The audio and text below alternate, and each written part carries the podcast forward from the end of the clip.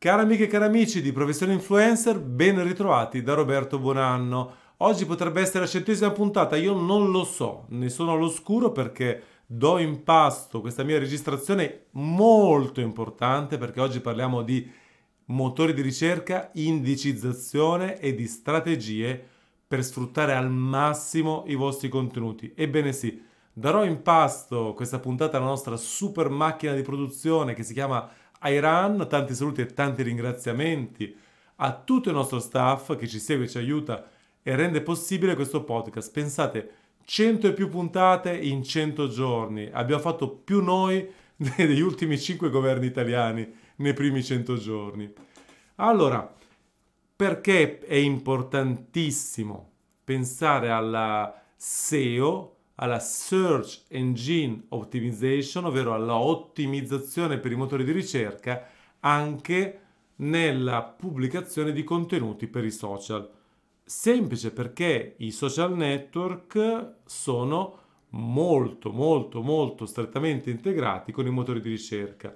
Di conseguenza, a meno che non siate un influencer della portata esagerata, potreste veramente perdere il vostro tempo nel registrare un contenuto spettacolare, bellissimo, unico e poi pubblicarlo con un titolo, una descrizione e dei tag errati.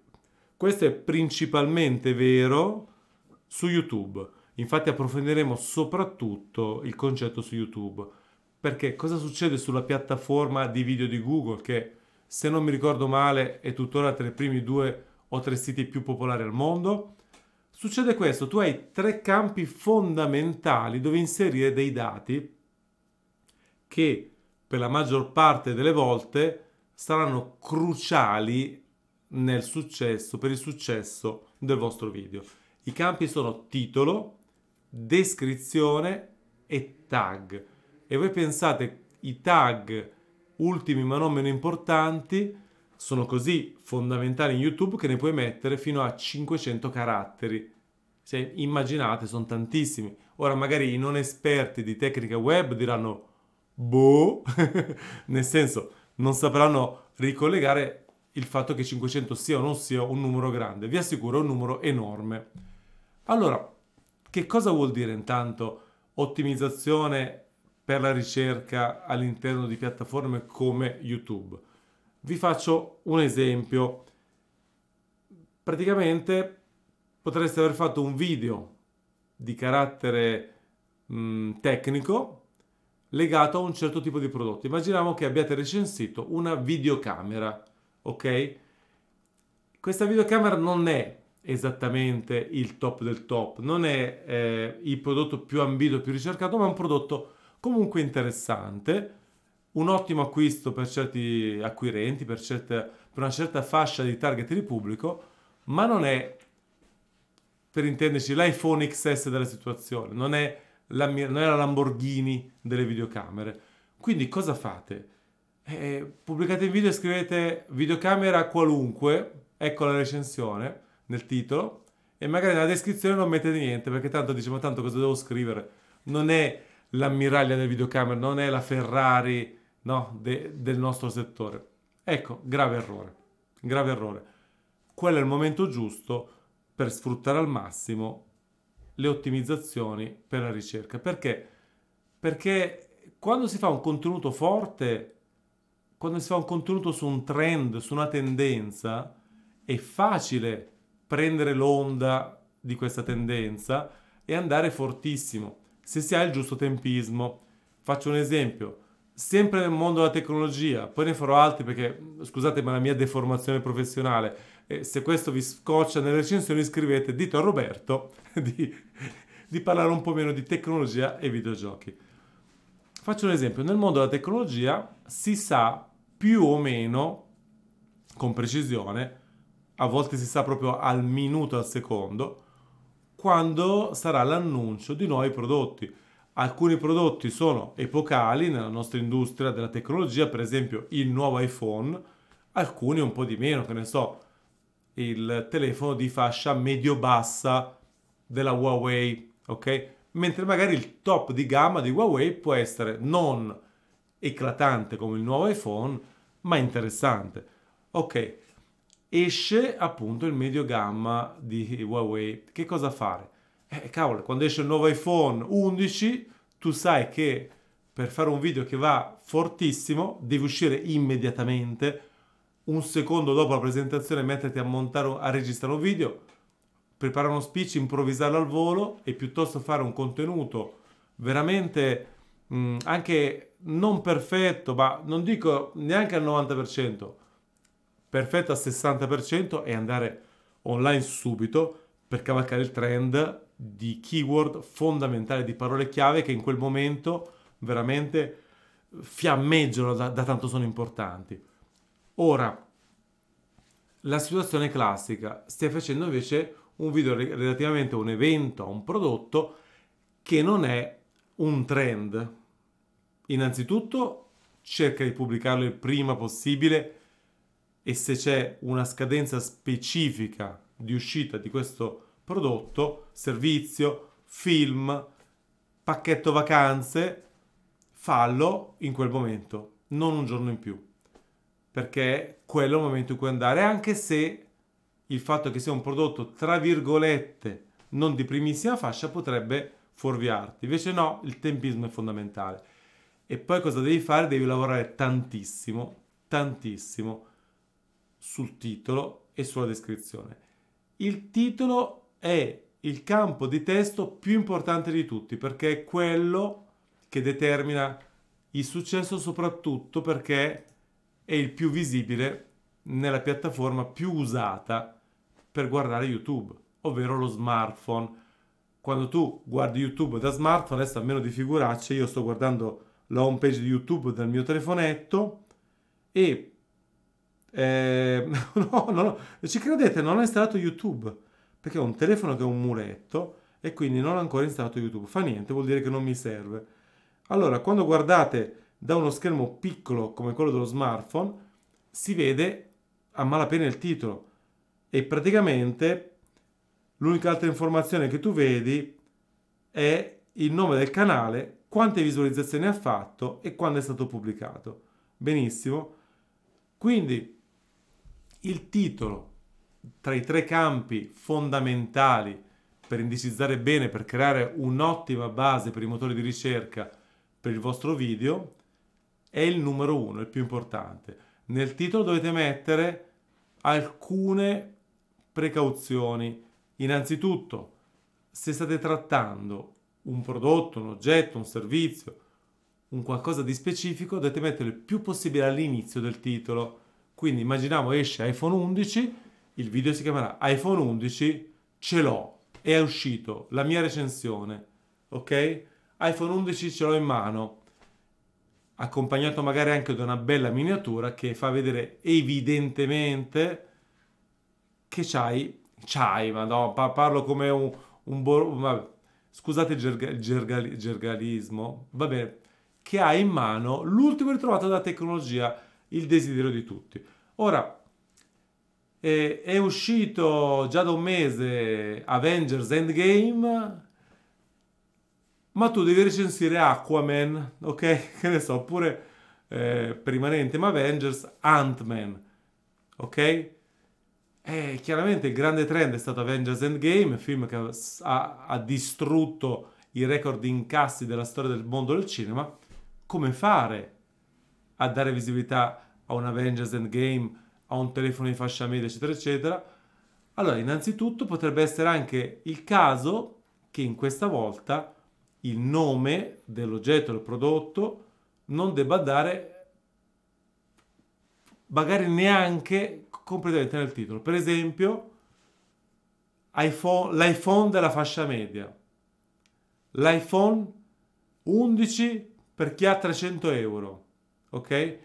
Il miglior telefono Android di maggio, il più, il, il top smartphone Android 2019, ok? E poi magari nelle ultime parole del titolo, se proprio vuoi, se non diventa troppo lungo, perché insomma più di 55-60 caratteri io non metterei, metti anche il modello. Quindi Avengers Endgame il seguito è qui, ok? Avengers Endgame ecco lo spin-off, ok? I più sagaci diranno Roberto, tu ci stai fregando però, perché se hai recensito Ant-Man la paltazza 3 non è Avengers Endgame, quindi stai ingannando gli utenti? Ebbene sì, ebbene sì, a volte bisogna fare anche questo, si chiama clickbait, si chiama clickbait, si chiama, si chiama tirare i click. Va fatto, ma va fatto correttamente, cioè quindi non devi fare, per esempio, come hanno fatto certi in passato, ed è una pratica che ora è praticamente bandita da YouTube, attirare attenzione, per attirare attenzione su video inutili dire la più grande, ehm, che ne so, eh, la più grande modella del mondo, foto di una bellissima ragazza e poi il video che ne so riguarda la vostra gita eh, a Busto Arsizio. No, un tempo si faceva così, eh. C'era gente che metteva veramente eh, seni e sederi di donne in vista, in copertina, in miniature di video in cui non c'era alcuna attinenza con quanto vedevi in copertina. Ok? Il più grande sesso della mia vita. E poi il video era, che ne so, sulle migliori tattiche per risparmiare tasse col commercialista. Ok, quello è il clickbait sbagliato. Poi c'è un clickbait accettabile, ovvero rimani in tema, rimani in argomento, allo stesso tempo fai qualcosa che mh, mm, non ti distrugga, perché se tu sei un influencer che tratta il mondo del make up, eh, che tratta il mondo dei viaggi, non sono tutte Hawaii, no? Per, dico una cosa a caso, non sono tutte tappe paradisiache.